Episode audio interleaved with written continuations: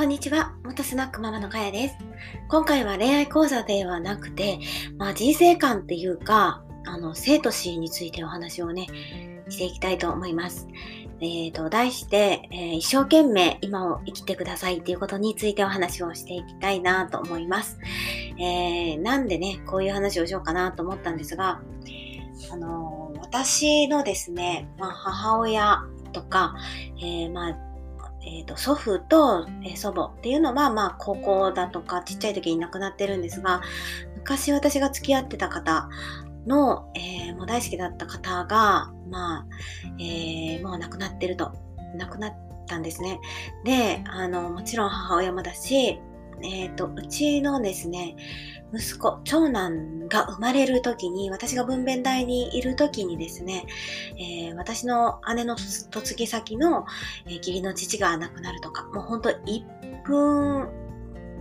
の誤差で、えー、まあ、生死が別れたっていうのがあって、しばらくですね、あの、私は気がめいたらダメだからって知らせられなかったんですね。だいぶ経ってから、実は、えっ、ー、と、長男が生まれた時に、えっ、ー、と、なんでね、急に姉ちゃん帰ったのか分かんなかったんですけど、後になってね、聞きました。そしたら、まあそういうことだったんだっていうことで、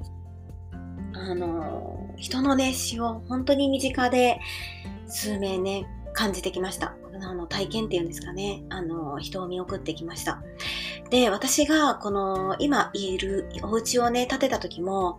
旦那さんはもう子供は、えー、男の子なんで2階で育てて、まあその親の勘をするところでは別でね、ちょっとあの距離を持ってやるのがいいから、もう2階建てにしろよみたいな感じで少し言ってた、すごく言ってたんだけど、私はどうしてもですね、もう平屋にこだわりたかったんですね。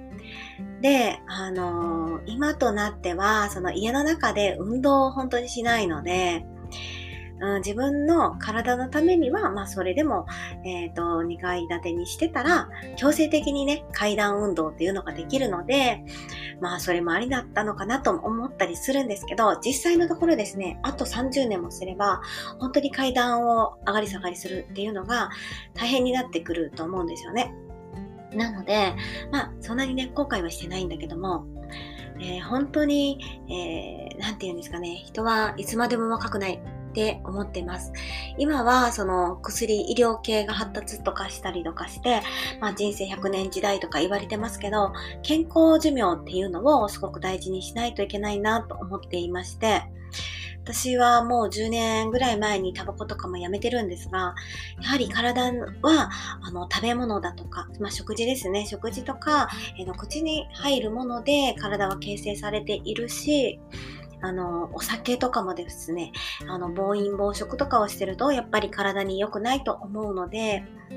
あの、体に悪くないものをね、摂取してほしいと思いますし、いつまでも、あの、若くはいられないってことですね。今、このラジオ配信を聞かれてる方も、多分私よりかはもう10も20も年下の方だと思うんですね。